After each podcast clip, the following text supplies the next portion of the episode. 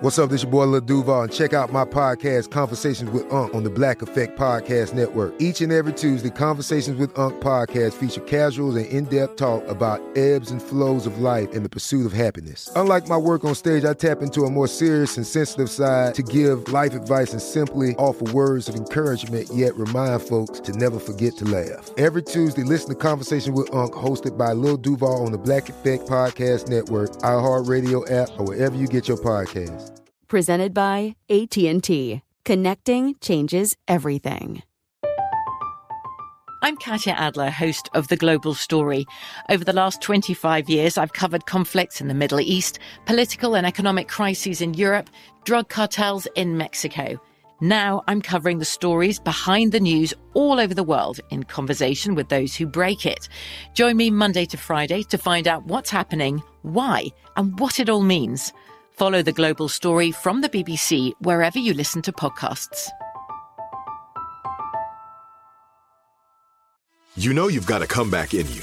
When you take the next step, you're going to make it count for your career, for your family, for your life. You can earn a degree you're proud of with Purdue Global. Purdue Global is backed by Purdue University, one of the nation's most respected and innovative public universities. This is your chance. This is your opportunity. This is your comeback. Purdue Global, Purdue's online university for working adults. Start your comeback today at purdueglobal.edu. Xumo Play is your destination for endless entertainment. With a diverse lineup of 350 plus live channels, movies, and full TV series, you'll easily find something to watch right away. And the best part? It's all free. Love music? Get lost in the 90s with iHeart 90s, dance away with hip hop beats, and more on the iHeartRadio music channels. No logins, no signups, no accounts, no hassle. So what are you waiting for? Start streaming at play.xumo.com or download from the app and Google Play stores today. All you can stream with Xumo Play.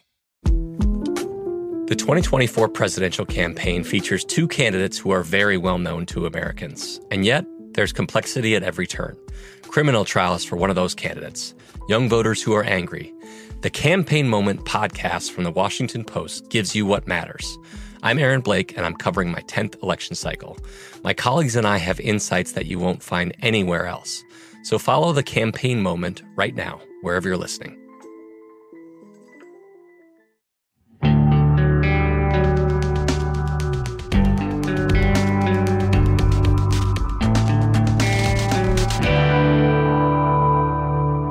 On Tour is a production of iHeartRadio and Black Barrel Media. I'm your host, Brian Ray. On this show, we'll take you behind the scenes of the music business to give you the most raw and real tales you've likely never heard before. We'll share our wildest, most unbelievable, and yes, most embarrassing moments while on tour. Today, we sit down with my friend Spike Edney, keyboardist for the band Queen for 37 years. We touch on his early days with the Boomtown Rats and Duran Duran. We hit everything you want to know about Queen Spike's crazy audition, or lack thereof, the heyday with Freddie Mercury, and what the band really did at after parties, which will definitely surprise you. We get a peek into the private life of Freddie and the evolution of Queen since his passing with Paul Rodgers and now Adam Lambert. We wrap with Spike's best no story, not from an audition, but from Fidel Castro and the most hysterical on tour travel story ever. You'll get to hear how a war, chickens, black market gas, and sleeping in barns somehow all fit together. Only in rock and roll. Here's my conversation with Spike Edney.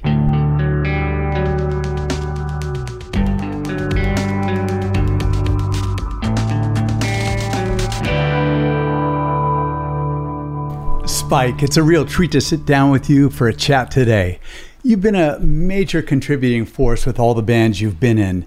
Did you make a conscious decision to be a sideman rather than a frontman, or is that just how things worked out for you? Uh, well, I'm afraid failure led me to becoming a, si- sideman. Um, Excellent. Like, like, everybody, I, you know, I started off with dreams. It all kicked off uh, for my 12th birthday in December 1963 when my mum took me to see the Beatles in my local town hall, and um, when I just saw what was coming off the stage, the power of the whole thing, and the reaction that had with 2,000 screaming girls and me I just knew that that was going to be something I wanted to aim for. And I did the thing that everybody did. I went home, I woodshedded, I practiced, I joined up with a local band, and then eventually I got into a band that already was kind of gigging around the scene in the late 60s, uh, doing cover versions and stuff, and they could all play. And then the world opened up to me, and uh, so we started to play gigs and write songs Mm-hmm. because we all wanted to be the next whatever it was going to be Yeah. competition in that day, in those days, as it always is, was ferocious. You know, just trying to get somebody to pay attention. Yeah. Um, and they always wanted you to be just like the hit that happened last week, which of course we all know is nonsense. You Yeah. can't, you don't want to be copying somebody else. Right. You got to find your own path. And so we did uh, for many years, right the way through the 70s, banging on the door, writing songs, getting closer and closer and closer. And then one day, we got dragged into backing uh, American soul band because um, in that those days there were a lot of American Air Force bases as a sort of hangover from the Second World War. Sure. And so they would bring over artists from America, and of course, if it was a invariably a soul act, they wouldn't fly over a ten-piece band because it was just impractical. Mm-hmm. They would bring over the artist and a musical director, mm-hmm. guitar player, piano player, whatever, and then hire an English band. excuse me, that had some grounding in soul music mm-hmm. and had horns. If you had if you had two horns, you were shooing. So all of a sudden we were a backing band, but I didn't mind too much because it, being a backing band to Benny King, Yeah. that's pretty all, all Yeah, right. You know are what I you kidding me? Stand By Me and everything else. And and uh, then on more so with uh, a Motown artist called Edwin Starr. Sure. And I was a fan of his. I bought Yeah. his records as a kid. Fantastic. So you know, all of a sudden we're thrown into playing with icons, and we become um, their version of a, a American touring soul band with all the rules uh, that James Brown has, and all the the moves on stage, and learning all the signs and signals about what they mean hmm. when they want to break it down, when they want to take it to the bridge, mm-hmm. all this stuff. Mm-hmm. Which we probably think is cliched was mm-hmm. actually very real and much fun. So, mm. so having not managed to get our band noticed enough and our material noticed enough to create our own thing, um, all of a sudden the world of the sideman became very attractive. Yeah, because you're working constantly and there's money coming in. There you go. Yeah, basic re- very, requirement. Very important. Well, let's jump forward to um, your time with Duran Duran, Boomtown Rats, and uh, everyone else that you played with through the '80s. Were you now decidedly a guitar player or a keyboard player by that time? Well, so I moved to London, had nothing at all, and a mate of ours that we'd met over the years had got himself a job as a tape operator in a recording studio in West End, in Soho, but it was owned by Tony Visconti. mm, great producer. Yes. And um, Tony Visconti needed a horn section, and my mate, Andy uh, Duncan, said, Oh, I know these horn players. They're cheap and they're quick. And he called me and he said, uh, Can you get over to the studio like in 30 minutes? And I was actually living in the centre of London at this point, waiting to find work.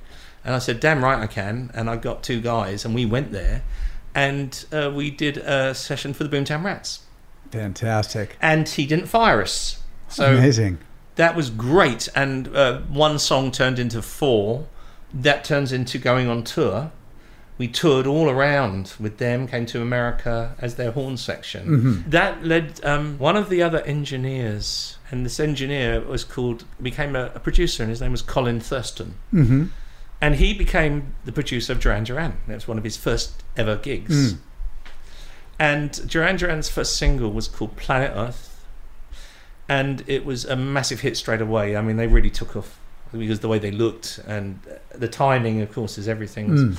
And all of a sudden, they wanted to do a 12-inch version of Planet Earth, and they wanted horns because how do you extend a single to 12 inches? Trombones. there you go. One word. So um, we brought the horn section in and we started faffing around. They had a couple of ideas. We had a couple of ideas. And they were all getting ready to head off from London to Paris. And they said, listen, we're doing um, our first European gig and we're doing a showcase for the French record company um, tomorrow night in Paris. Do you want to come and play these songs with us? And we went, fuck yeah, you know, this is brilliant. I said, great. And we said, so, um, wow, uh, what do we do? Are we coming with you now? He said, no, we've got a five seater bus and we're going. Here's a hundred bucks. See you there. Oh my God. You'd hit the big time. And so, oh. so we, we ran home and got our toothbrushes and ran back to and get the ferry to get to Paris. And we arrived the next day in the in the afternoon for the soundtrack. And um, they bussed in a few of their fans from Birmingham. Uh, and it's the first time, since the Beatles that I'd seen real hysteria. I actually witnessed it from the stage. And of course, these fans were going crazy. Yeah. Absolutely crazy. And how long did you stay with Duran Duran? It was No, I just did that little period Mhm. um, because they had already recorded their first album, they recorded their second album, and my mate, the sax player, did the solo on Rio, Mm. and that's when they really took off, and he mm-hmm. went with them. They didn't need mm-hmm. both of us. They well couldn't afford both of us. Mm-hmm. Didn't want to pay for both of us. Mm. And he went, and I got left behind. And good job too, because while he was gone off with them, I got the job at Queen. So uh, Oh man. not too not too many complaints tell- from me. Well, tell me about that story. How is it that you ended up with them? Is At the beginning of the 80s, um, a club opened up in London called Stringfellows. okay. And um, it was based around uh, this guy, Peter Stringfellow, who had been a promoter in the 60s and a disco owner in the 70s and in the north of England. And he opened what he wanted to be a kind of London Studio 54. So one night Stevie Wonder walks in, and another night Andy Williams walks in, and, and, and all these people. Um, but when he opened, I thought I could bluff my way into a bar gig here. Cause Yeah. and I knew it was going to be a disco. Nice. And um, so I phoned up and I said, um, "Is so and so there?" Completely just taking a, a random name. No, no, some a name of somebody I knew from five years before. All right. keeping my fingers crossed. He said, "Oh yeah, he's here somewhere." I went, "Fuck," and um, he came on. I said, "It's me, Spike. You remember? Yeah, how's it going, man? Great. What are you up to?" I said, "Just moved to London. Just you know, checking it out. Thought I might come down." He said, "Wait a minute. What are you doing tomorrow?" And I said, "What do you mean? I hadn't even got to. Do you have a gig as a busboy or a barman? You know, I Right. haven't got to that point." And he says, uh, "You can play cocktail jazz on a piano, can't you?" I said, "Of course I can." Had no idea. Lying, completely Pinocchio. Whew. And um, he said, "Well, um, come in tomorrow and play." And I went, "Right. What? what have you got a piano?" They said, "Yeah, we've got a white grand piano and nobody will play it." And I went, "See you at one o'clock." And I'm freaking out now because my history is in pop, soul, and, and nothing. Yeah. Not in jazz at all. I mean, I like to listen to it. Um, so I call up the sax player, the one that was, you know, in and out with Duran. And I said, look, I'm crapping myself about going in to do this because I don't feel I have the chops. I certainly haven't got the experience. And I'm used to playing with other people. Do you want to come in and bluff some bollocks with me? And he said, yeah, okay. And uh, I said, look, come over to my place now and let's just knock something up. And we knocked up um, Girl Ipanema. And, Gotta have um, that. And Fly Me to the Moon. Okay. Yeah. Good start. And, and um, moaning, da, da, da, or is it work song? I don't know. Yeah. Easy, you know, it's Yeah. blues. Yeah. So, so I said, that's enough. So we get there, and I said, so how's this going to work? He said, well, the boss, Stringfellow, will be here in a minute. And he said, um, why don't you go and get on the stage? And he said, and I'll give you the nod as he's walking in because the piano is right near the front door. I said, just do your thing. hmm And uh, so we're standing there looking at each other, Just waiting for him to come in. Shitting ourselves completely. Right. This is going to be the biggest bluff of all time, you know. Um, had no right to be there doing that. And um, and he said, and he, and he turned around. He said, "Oh, I know you." I said, "Yeah, we used to play in your club years ago." And he said, "Yeah, great. Okay, you start on Friday, um, four hours a night. See you then." Oh, four hours. Yeah.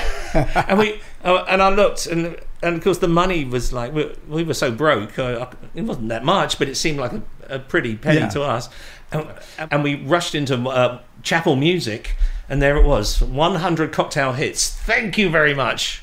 And we went home and learned like 10, and started playing, and and I thought we, got to be uh, canny about this. So when we started playing, there's almost nobody in the club, so we played them all quite slow, and then we take a break, and then and then it started to pick up. And so we played them all again, but much faster.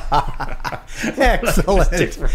And then uh, as each day went by, we learned 10 more songs until eventually we had a, A proper repertoire set, yeah. of cocktail bollocks, you know. So uh, Amazing. What a great story. I love that. So, how did that lead to your meeting uh, and Ah, playing with the guys in okay, Queen? So, so that we're there um, five, six nights a week, and for and we were well established uh, doing the cocktail thing, and um, people used to roll in and come up and say hello, and all of a sudden, a guy walks up and said, "Spike Edney." I went, "Fucking hell, yeah, hello, man," and you know, whatever.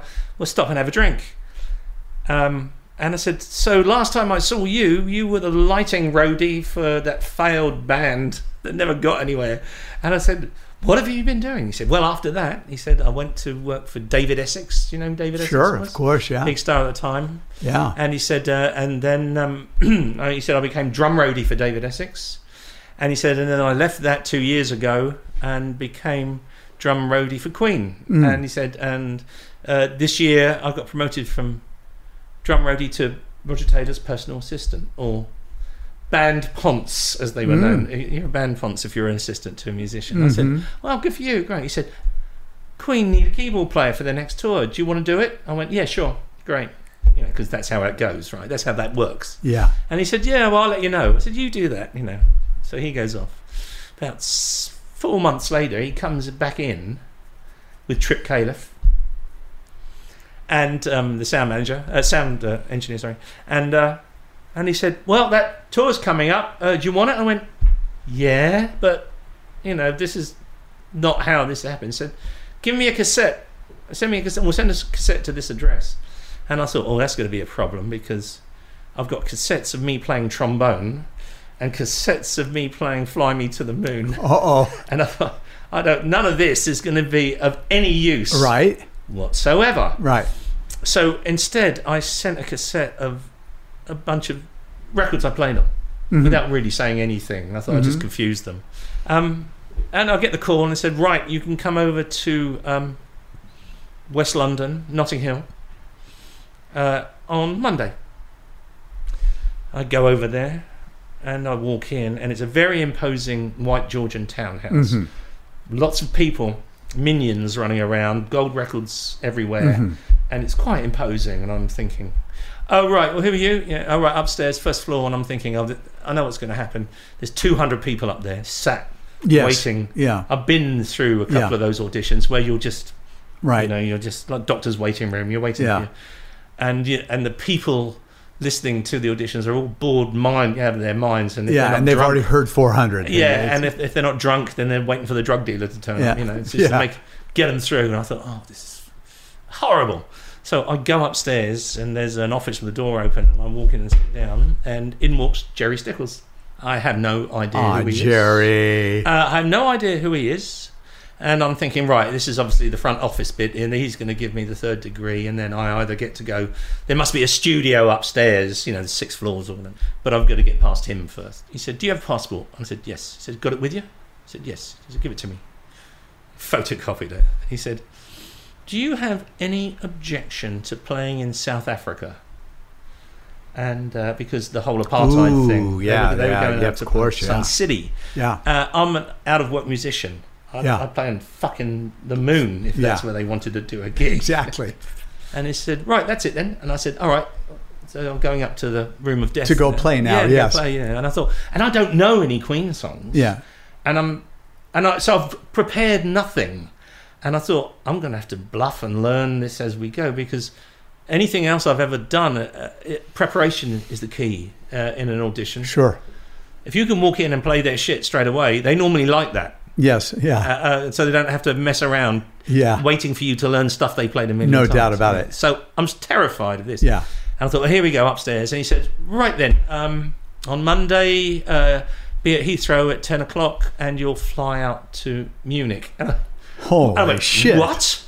And I said, am I not here to audition? He said, well, you'll go out there um, on Monday and you'll meet the band and you'll play with them. And I said, and what if they don't like me? He said, then on Tuesday you'll fly back. and that was Yeah, it. no pressure. No.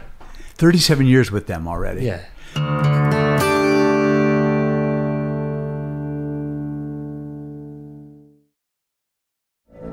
From BBC Radio 4, Britain's biggest paranormal podcast is going on a road trip. I thought in that moment, oh my God, we've summoned something from this board. This is Uncanny USA. He says, Somebody's in the house, and I screamed. Listen to Uncanny USA wherever you get your BBC podcasts, if you dare.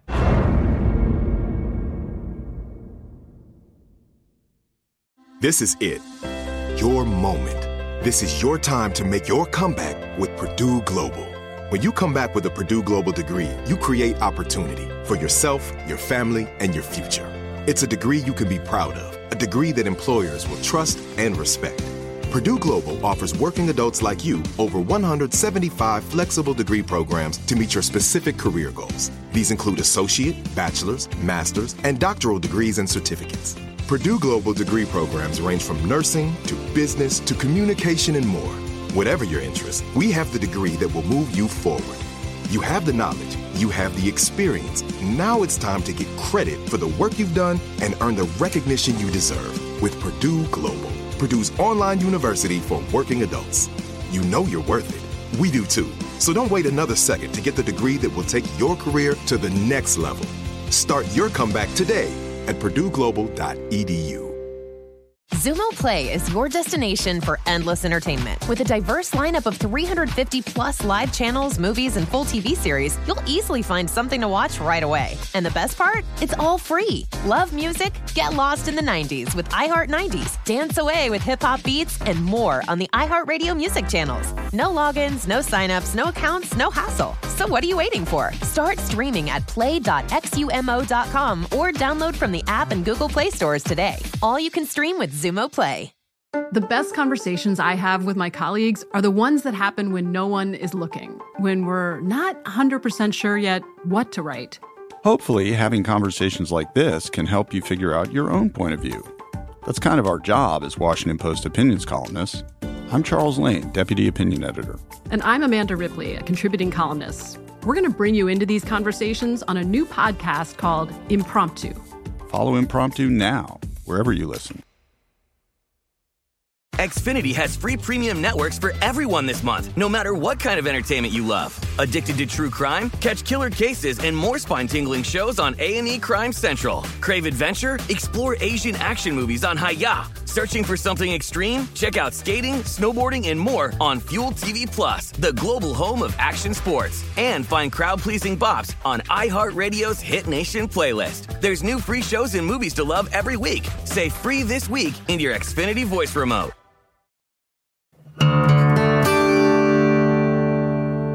So when you first heard Queen, when you first heard the name Queen, I mean they were huge right off the bat. Another band that made such a huge impact on music and culture. But even more so for a British guy, what was it like hearing uh, the name Queen?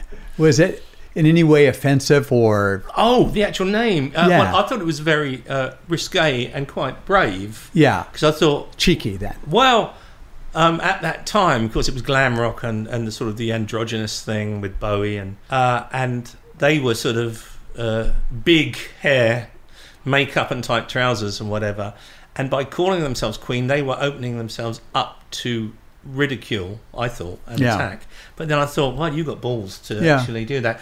And um, I, I have to say that I wasn't bothered about them at all because I liked Weather Report and Stevie Wonder. Mm-hmm. And the Queen were as far away from that as musically as possible. Mhm. So nothing up until Bohemian Rhapsody, so the first like three, four albums, was only of minor interest to me. But my girlfriend at the time loved Radio Ga Ga. I hated that because of the drum machine. I thought, well, well, at least put some real fucking drums on it or yeah, right. something. Yeah. Um, and so I went into the whole thing. Of course, I wanted the gig. Mhm. Who wouldn't?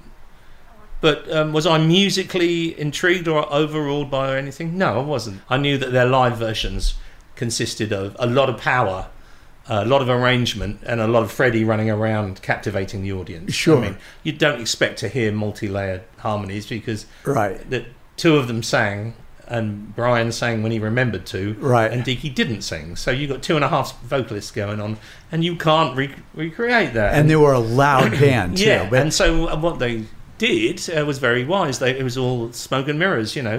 Don't worry about what you can't hear. Look at this. And Yeah, Fred sure. sold it visually. Yeah. And, and they ran around a lot, and they had smoke bombs going off. So it was all about diversion. I mean, very clever. But did you see that as an opportunity to be able to offer via synthesizers where people may not understand? As a keyboardist, you're playing strings, horns, percussion, perhaps a bit of odd background vocal that could be used here or there. Well, I had to be very careful because uh, my predecessors had only played on a couple of tracks. Um, and often it was a case of keeping the piano going once Fred stood up because he would play the intro of a song, then Mhm. stand up, so they would take over and become Fred too. Mhm. Um, and so that was the first role, but then we had to play the new songs off the album at the time, The Works, Mm. which was proper synthesizer parts. Yeah. Proper. Mhm. Where songs were based on synthesizers. And so I got to play those. And then during the course of that, of course, the first song that I really had to get grips with was Radio Ga Ga yeah. which had uh, quite a few elements in it and meant me I was multitasking during Yeah, it. sure. But what I did have to do was use um, the vocoder just to sing the signature radio. Yeah. And um, once I, that was established, I said to them, you know that I can do this in other songs and fill out other things. Sure. So, whatever came of you and me, I would sing that and play it on vocoder as well. And all of a sudden, Trip Khalaf has got more to play with in terms of sonic Yeah, sure. bits that he can add to it. So, little by little, I managed to put m- more useful bits and pieces in. And we would, I even once said to Roger, listen to this. And I played in the whole of the intro Bohemian Rhapsody on vocoder. Is this the real life? Yeah. He said, I like it. He said, but the others won't. Don't bother. So how did you guys do that? Pull that off live? Never did it. Never did that.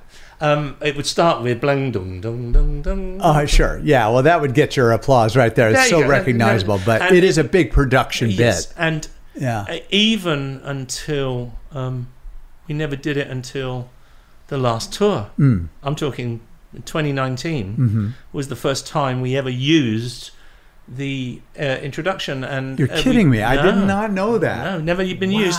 And uh, we would and we would use the tape of them, but Adam was inserted live as Freddie.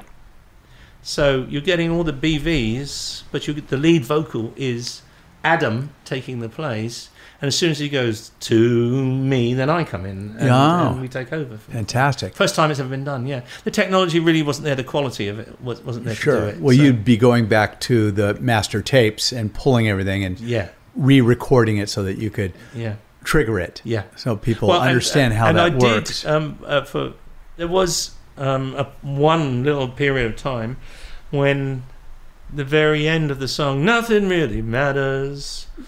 I would trigger Fred, nothing really matters, and Paul Rodgers would sing, anyone can see. Then I would trigger Fred, nothing really matters. Then Paul would finish it, and it was quite good because Fred, I was triggering audio and video just for those one sentence. And the last day of the tour, Right. I hit nothing really matters. Anyone can see, and then I was daydreaming, and I hit the same one again. Nothing really matters to me. Fantastic. and the band looking at me, and I'm saying, Yeah, and the "Last audience gig, is like, it," you know. "What?" the fans. Fuck that up, yeah. But I don't think many people out there understand how much goes into a show like that. They just see the final product. Here it comes blasting out of the speakers, live and exciting. And there's, well, now Am- Adam Lambert, you know, performing like a maniac as he does.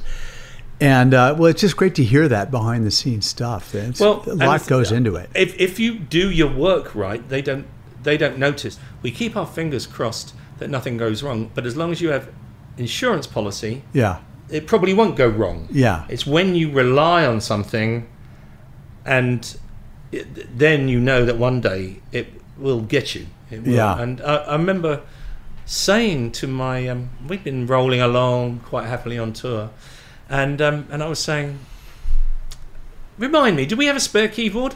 And he said, yeah, we've got one over here in this trunk. And I went, and I said, are you loading it up with the sound as because every day I go to the sound check and I fiddle around with something and I might Mhm. do bit here and bit there and ch- Always changing it, updating it's always things. something. Yeah. I said, "Do you update?" He said, Yeah. "Oh yeah." After every sound check, he said, "I'd just come and fill the thing and plug it in and fill it." up." I said, "And um, what would happen if this failed and I turned around and said to you, fuck."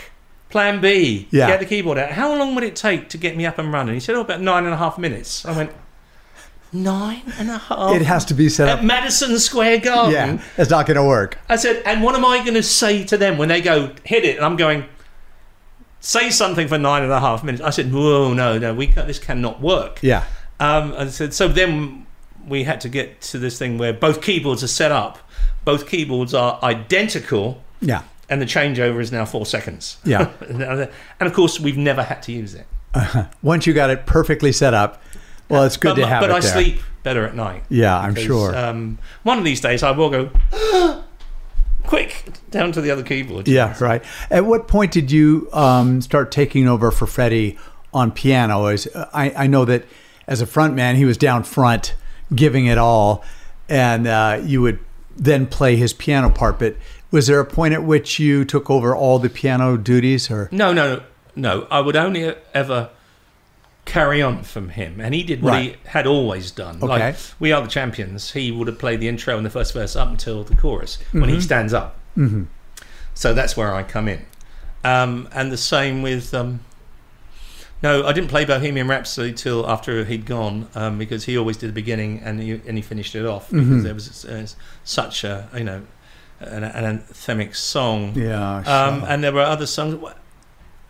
I mean, he let me join in, and my predecessor, Fred Mandel, had joined in playing piano, rock and roll piano, on a crazy little thing called Love. Mhm. But live there never was. Origi- up until then, it was all guitar, and the record's guitar. There's no keyboards Yeah. Um, and because I could do a little bit of the Little Richard, you know, Mhm. eights and sixteens or whatever. Um, they said, "Oh, we'll have some of that." And Fred said, "Yeah, do that." And he said, "Actually, come and come and play it on my piano." And so I would walk down to the front. At which point, most people thought that I'd evaded security, and they were waiting to see me bundled off the stage. And Yeah. thinking, where the fuck is this guy? Who's that guy? Yeah, because most of the time you're sort of off to in the Yeah. shadows, kind of thing. Mhm. Um, and then I'd be playing, and I'd do some rock and roll, and he'd come up and do it with me, and we'd do it together. And, he- Fantastic. and, and he'd fool around, and it gave him something else to play with, you know. Because we only did two tours together, because um, after the kind of magic tour that finished in '86 at Knebworth, we assumed that we would all be coming back together a couple of years down the line to do it all again Mhm. but it didn't happen. It wasn't to be. It wasn't to be. So it was only you know from '84 to '86, two short years, even though Oh. it, it, looms large. Yeah, sure. Um, especially we because of the um, live at Wembley, Mm. um, and because they'd done live at Wembley, uh, which was in the July. They didn't film live at Knebworth, which was on August. Mm. They didn't bother because they thought they had it in the can, and that turned out to be the last show. Oh my god! And it wasn't filmed. Oh, that's a, that's a little bit sad. And It's more than a little bit sad, and since then they filmed every single show. Yeah, sure. Every because you never know what's Yeah. happened. So uh, yeah. Tell us a little bit about Freddie. What was he like? Was he shy? Some someone had told me that he was kind of shy, which would, you know, of course, betray his loud, sort of um, brash performing style. Was he a shy? Yes, he was. Um, he was very shy around people he didn't know. So um, you had to be a very. Uh, he was skittish in terms of you had to prove that you were a proper, reliable person Yeah. and uh, not a hanger-on or after something. And Right. once you sort of were accepted, he was very relaxed and very open. And and there were two definite sides to him. There was his private, quiet, off-stage um, person, and there was the diva yeah. and he could turn it on in a second Right. when he needed to. Um, but we really kind of bonded best because he was so famous by that time. After Live Aid, uh, their career went whoosh back Mm. up. I mean, they always were big, but it kind of plateaued a bit. But Live Aid sent it through the roof, Mhm. and he couldn't go out in public when we Mhm. were on tour. Um, we used to go up to Club Red. I mean, um, his suite became the hangout because he couldn't go out, so we came to him, and we would, you know, you wouldn't have a backstage party very much. We would just pile back to the hotel, and Fred always had the presidential suite, and Mhm. um, so he would invite everybody up. And there's always, like, you know, everything's there. And, and his favourite thing to do was board games. He loved Scrabble, and he, at the time, the big game was Trivial Pursuit. Oh yes, yeah. He loved that too. And we that tour, the um, '86 tour, became non-stop Trivial Pursuit Mhm. mania. And he said, "Come on, everybody, it's my room. We got, we got to finish it. We didn't get finished last night. We got to do it." And we said, "Oh, fuck's sake, okay." Would that be just the band in those situations, And, uh, or a few of the? Uh, okay, it, it, it predominantly just the band, Uh-huh. but then there might be a, some guests or friends that would turn up who were press ganged. Mhm. But there was um, one occasion when, towards the end of a Japanese tour, when everybody was there, management, uh, all the band assistants, uh, the security, Mhm. and uh, Khalaf, and uh, and we divided up the band versus management versus Mhm. crew and stuff Mhm. like that, and that was hysterical. Lots of Mhm. um, you would get people getting very irate and jumping up and down. That's what I said. No, you didn't say that. That wasn't your answer. And uh, Yeah. Hysterical, lots Yeah. of fun. And that would have been a time to have a camera and a fly on the wall uh, documentary, just to, just to see the normality of it. Yeah. Um, because playing Trivial Pursuit with my mates back in South London is just the same as playing with a bunch of megastars in the Sure. in the biggest hotel in Tokyo. You know.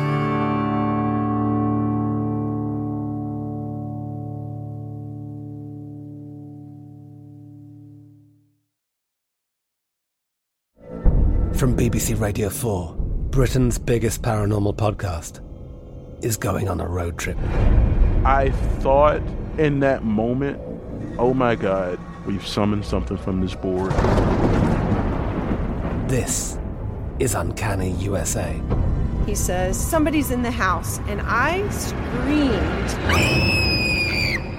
Listen to Uncanny USA wherever you get your BBC podcasts, if you dare.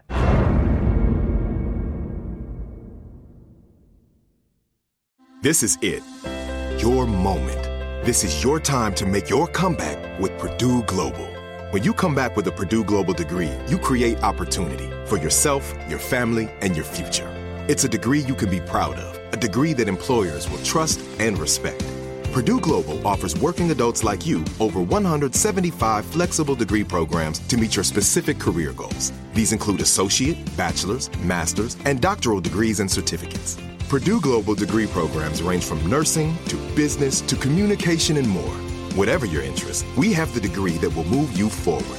You have the knowledge, you have the experience. Now it's time to get credit for the work you've done and earn the recognition you deserve with Purdue Global, Purdue's online university for working adults. You know you're worth it. We do too. So don't wait another second to get the degree that will take your career to the next level. Start your comeback today at purdueglobal.edu.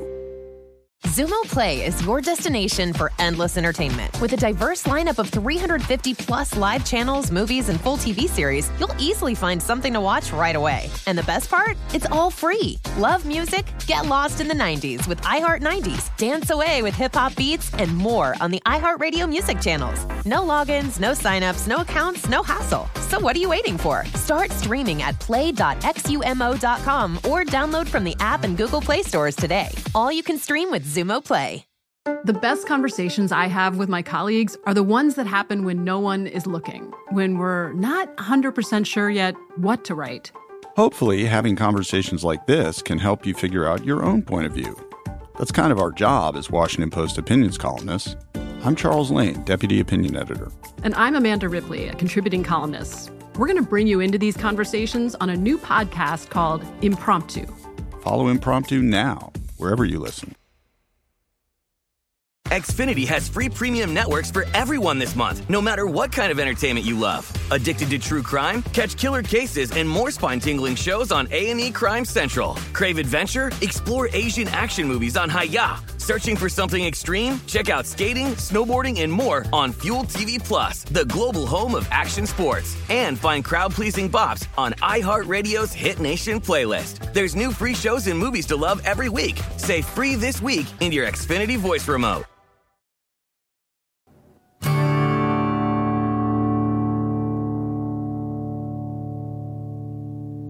About what time? When was it that you started to recognize his his health was failing? Um, was it when the tour didn't happen that you were hoping for, or were you made aware of it?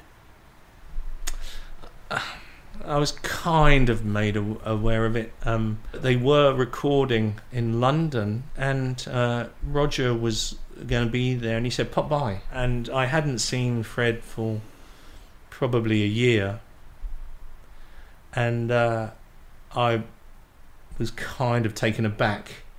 You haven't seen anybody for a while, and then you see them, and then Yeah. and I'm thinking, uh, "Oh, well, there's nobody said anything, but uh, I had a feeling right there and then, um, and uh, there was some kind of uh, the the band were very protective towards him, Sure. and which is the right Mhm. loyal, very and so Sure. they would not say anything to anybody, and um, and there were these rumors going around that he'd had some kind of um, problem with. Uh, blood pressure or something. There was some some old Mhm. nonsense being spoken Mhm. that he needed to have something taken care of, Mhm. and then we would be looking at doing dates. And I remember Mhm. Gerry saying to me, "Yeah, um, Fred's got an issue with his ankle or something uh, because he'd."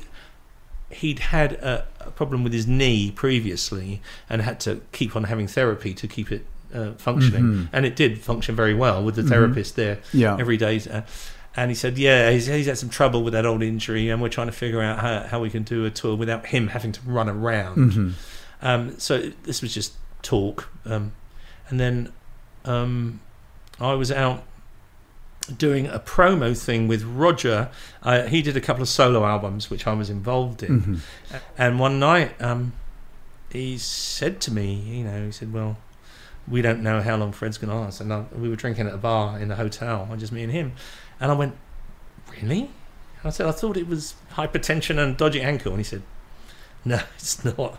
It's what you think it is. And I said, so are we looking at the end of this? And he said, yeah, and it could be quite soon. And, and I, that really kind of shocked me, Mm. threw me back because I'd been buying the dream. You know, I Mhm. thought, out of politeness, I was believing everything they said. Hmm And of course, um, he only announced that he was really ill. Well, photographs came out, and you Mhm. could see that he was desperately ill. Mm. Um, the press were relentlessly hounding him. I felt very Mhm. sorry for him. And they published one picture. I think it was one of the red top papers saying, "What's wrong with you, Fred?" You know, Mm. and he wouldn't say anything because he didn't feel it was anybody's business but his own. Sure. which he was perfectly entitled to. Mhm. And then I think he declared it virtually like the day he died, Mm. and he became public. And um, Yeah. and I'd kind of come to terms with it uh, before that, but on my own, I wasn't. Mm. You know, it wasn't my job to tell anybody, and wasn't my secret to tell, so I didn't. Mm. You know, sadly. Yeah, yeah, I hear you. Jeez, what a great loss, but um, what a lovely gift, and how fortunate you were to be able to spend all that time with him. What An Yeah. amazing artist. Yeah, yeah, and um, and when you think about it, um, okay, so he passed in '92, and here we are, touring the world, playing his music Yeah. to an audience that weren't born the last time he was on stage. Exactly. How Remarkable. How I mean, you could not write that, and you could never. If you put it into a movie, they wouldn't buy it. They say, Right. "Oh, that'd be ridiculous." You know, this is not going to happen. So nobody's more surprised than me, and I'm sure nobody's more delighted than them. that- Yeah. that they can do Madison Square Garden. You know. Well, I, w- I want to circle back for just a second. Like after after F- Freddie's passing, how long was it before you took up again uh, with Paul Rodgers singing? Well, there was a period of, excuse me, non-Queen stuff because they felt that what can you do? How can you? Yeah. You cannot replace Mhm. somebody Yeah. like Freddie. So, so from '92 to 2003, it's 11 years Very quiet there for where Queen didn't exist Mhm. really, apart from oh, there were a couple of award shows Mhm. that we would do, and other people would guest as singers. Mhm. So come around about 2003, there's a message came through said, "Look, there's this TV show we think we're going to do. They want to give out some dodgy award uh, t- for We Will Rock You and We Are the Champions." And um, Paul Rodgers is going to be there singing all right now, but he doesn't have a band and you don't have a singer. Will you do it together?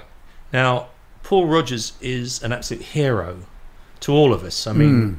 the band Free Yeah, were sure. one of the greats. Um, One of the greats. one of the great bands ever, Yeah. and his performance in that band is, um, you know, stellar. Remarkable. Right. Um, so we all loved them, and especially um, Brian and Freddie loved Free. hmm And in fact, there's uh, stories of when Brian wrote a song and gave it to Freddie, and, and Freddie said, "You want me to sing like fucking Paul Rodgers? Well, I can't, so you can just fuck off." and And now the shoe's on the other foot.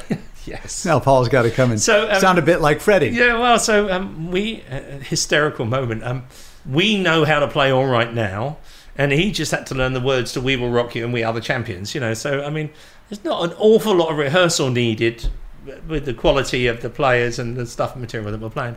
So we actually basically didn't rehearse. We just turned up at the to run through it at the studio uh, at the TV studio, and um, and we bang it through twice, and everybody knows what's going on. Mhm. You know, there's no new arrangement or anything, Mhm. and we're done. And so but then you've got that horrible period of four hours that you've got to hang back around backstage before you go and do yeah, it. I know it well. Yes, Oh, oh God, you know that's that's where drugs kick in. And, Yeah. and abuse. The hurry up hang- and wait, hanging yeah. about, you know. Yeah. And uh, so we were all. Uh, there were a couple of dressing rooms, and uh, at some point, I said to Paul, "Do you want to have a quick go through one more time?" And he said, "Well, how can we do that? All the gears up there." I said, "Well, no, follow me." And so I said, "So we'll do this, and we'll get the others in." And we all gathered around in a changing room no bigger than where we are now. And I got out a roll-up piano, a roll-up rubber piano, and I turned it on, and I started to play "We Are the Champions" on this. He broke his whole laughing. He said, "I've never seen anything so ridiculous in all my life." but he sang it, Yeah. and we practiced it, and we practiced the backing vocals, and we all sang at the top of our voices because it's something that we had always done. sure. Um, as our little gathering before going on stage, we get together and sing a little Mhm. bit, and uh, and I was in the habit of taking this roll up stupid piano around, which is almost impossible to play. And he said, "This is the most surreal thing I've ever seen." And even now we talk about it when we go out. He said, "I shall I shall never forget that moment." Um, but it was obvious that his singing ability. He was one of the few people who could actually sing uh, the songs in the original keys, Mhm. which was astounding, really, because you think of Paul Rodgers, great blues rock singer, you don't think of him singing the sort of white Euro um, classical tradition Yeah. that, that Fred had established.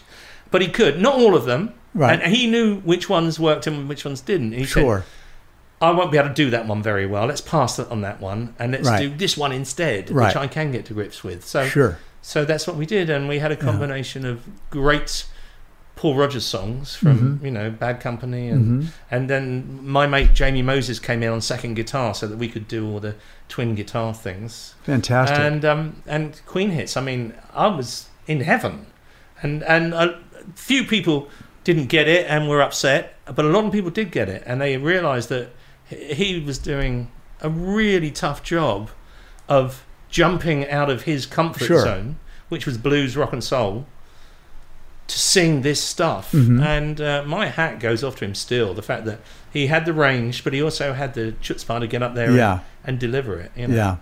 Yeah. What a singer. I mean, what a voice that guy has. Yeah. Uh, to shoot forward, um, I would imagine Adam Lambert uh, has been uh, a blast of excitement and energy for the band.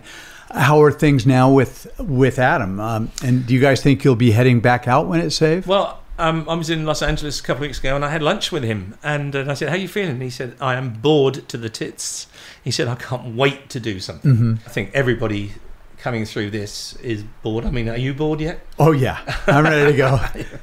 Um, and so we had a, our European tour from 2020 got kicked through to 21 and it's now been kicked through to 22. So there is no real plan until May of 22 Mhm. when we will fulfill the European tour. Whether anything happens between now and then is really in the lap of the gods, as Mhm. they say. Well, I hope we get to cross paths out there. That's for sure. Yeah, sure. So thanks so much, Spike, for coming out. Now it's time for the encore. First question What was the biggest or most impactful no you ever received? Um, the day I got conned into trying to organise a gig in Cuba by um, a Swiss drug dealer.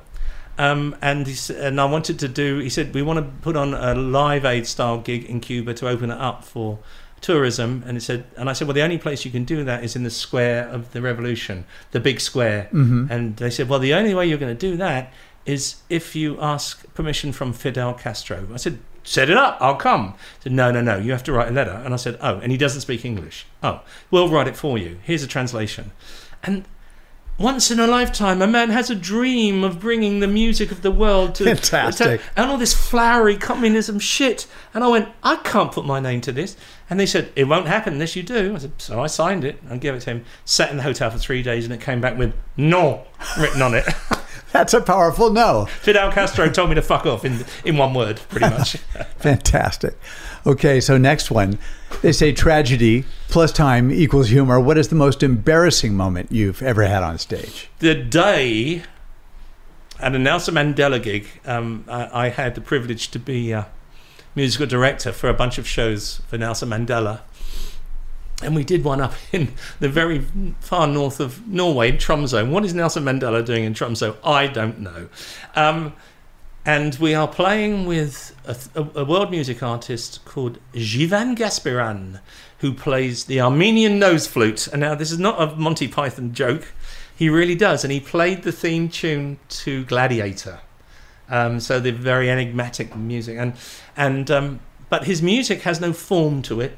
It just me- meanders and goes along. And then at a certain point, it changes. Now, being a Western musician, at playing music that doesn't have a beginning or an end or bar lines can be quite a challenge. Um, but I had his mate who spoke English standing at the end of my keyboard, and his job was to tell me when to change from D to G because you're going to be on D for a very long time.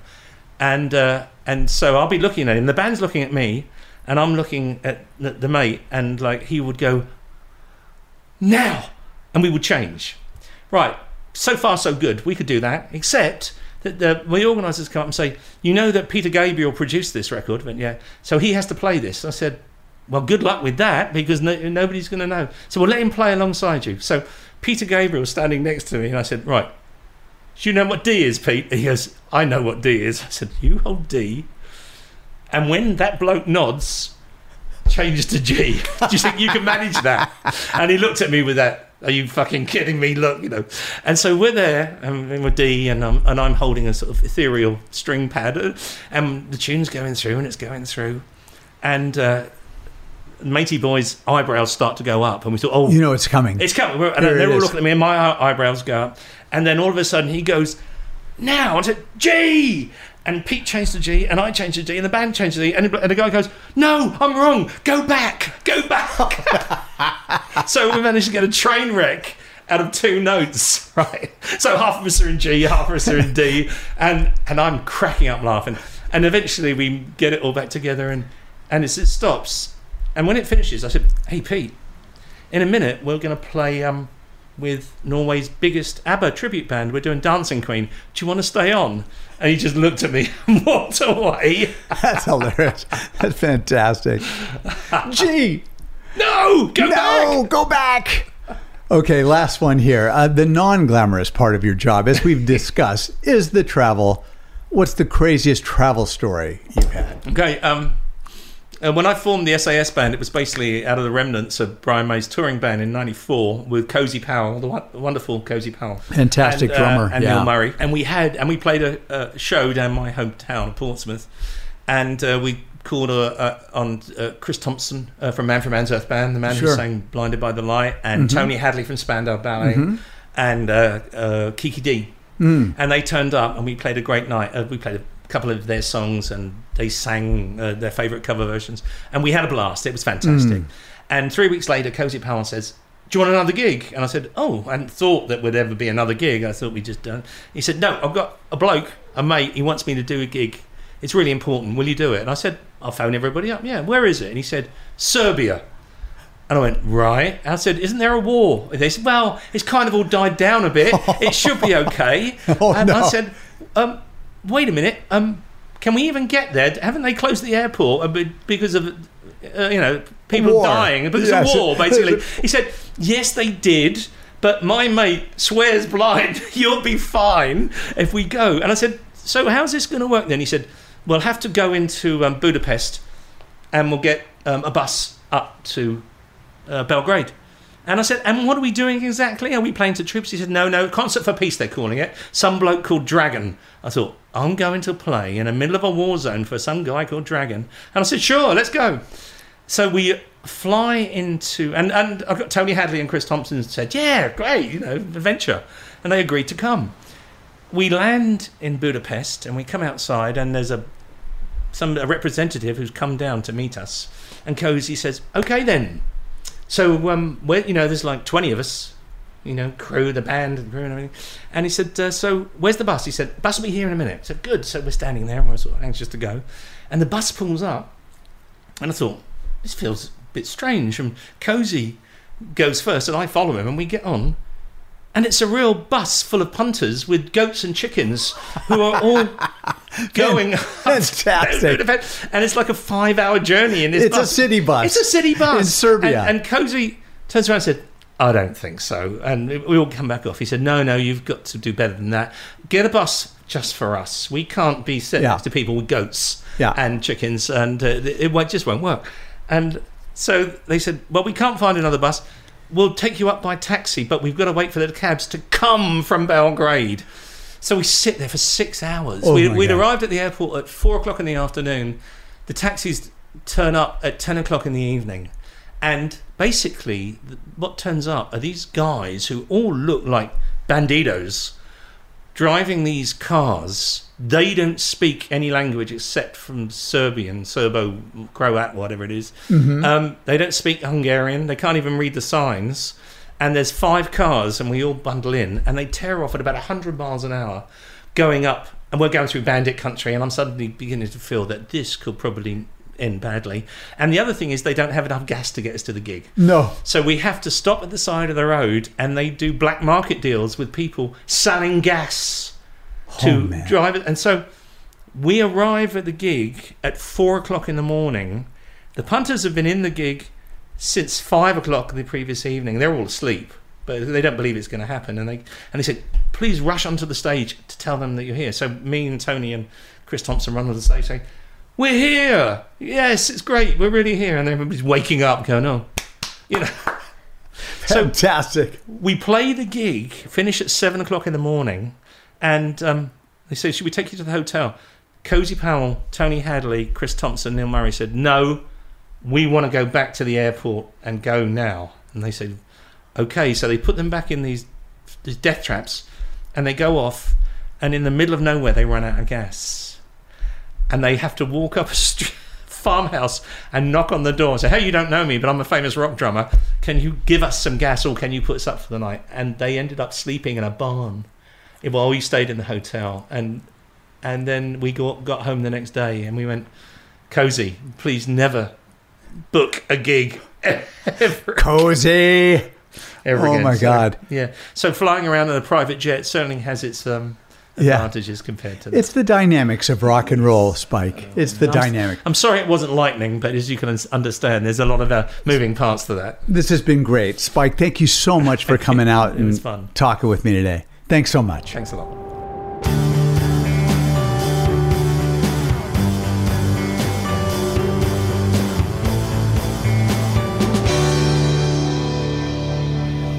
I'd like to thank everyone for listening, and thank you to Spike for sharing your insane stories. On Tour is a production of iHeartRadio and Black Barrel Media. This show is produced by Mandy Wimmer with executive producer Noel Brown, and I'm your host, Brian Ray. For more information about On Tour, visit our website, blackbarrelmedia.com. For behind the scenes photos from these interviews and to interact with us, visit our social media at On Tour Pod on Facebook, Instagram, and Twitter. For more shows from iHeartRadio and Black Barrel Media, visit the iHeartRadio app, Apple Podcasts, or wherever you get your favorite podcasts.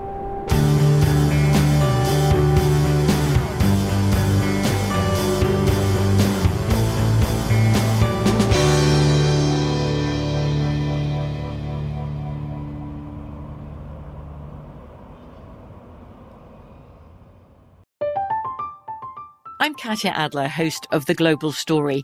Over the last 25 years, I've covered conflicts in the Middle East, political and economic crises in Europe, drug cartels in Mexico. Now I'm covering the stories behind the news all over the world in conversation with those who break it. Join me Monday to Friday to find out what's happening, why, and what it all means. Follow the global story from the BBC wherever you listen to podcasts. Xumo Play is your destination for endless entertainment. With a diverse lineup of 350 plus live channels, movies, and full TV series, you'll easily find something to watch right away. And the best part? It's all free. Love music? Get lost in the 90s with iHeart 90s, dance away with hip hop beats, and more on the iHeartRadio music channels. No logins, no signups, no accounts, no hassle. So what are you waiting for? Start streaming at play.xumo.com or download from the app and Google Play stores today. All you can stream with Xumo Play. Xfinity has free premium networks for everyone this month, no matter what kind of entertainment you love. Addicted to true crime? Catch killer cases and more spine-tingling shows on A&E Crime Central. Crave adventure? Explore Asian action movies on Hi-YAH. Searching for something extreme? Check out skating, snowboarding, and more on Fuel TV Plus, the global home of action sports. And find crowd-pleasing bops on iHeartRadio's Hit Nation playlist. There's new free shows and movies to love every week. Say free this week in your Xfinity voice remote. Are you still searching for your perfect place to call home? Well, now is the time to buy at Fisher Homes. If you're looking to move in before the end of 2024, May could be your last opportunity to start building your dream home and close before the year's end. If you're hoping to move in even sooner, Fisher Homes also has homes that are move in ready and waiting for you, where you can start enjoying the benefits of homeownership even faster. Schedule your personal tour with a new home advisor today at FisherHomes.com and make this spring the season you find your perfect home sweet home. We are the voice of NASCAR. The green flag is in the air, and we are underway. The Great American Race. The Motor Racing Network. NASCAR Cup, Xfinity, and Craftsman Truck Series Racing live on your hometown radio station and MRN or NASCAR.com. Martinsville, Talladega, the Chicago Street Course. We have the side by side action and last lap passes for the win. Photo finishes. Ryan Blaney will win. The voice of NASCAR, the Motor Racing Network.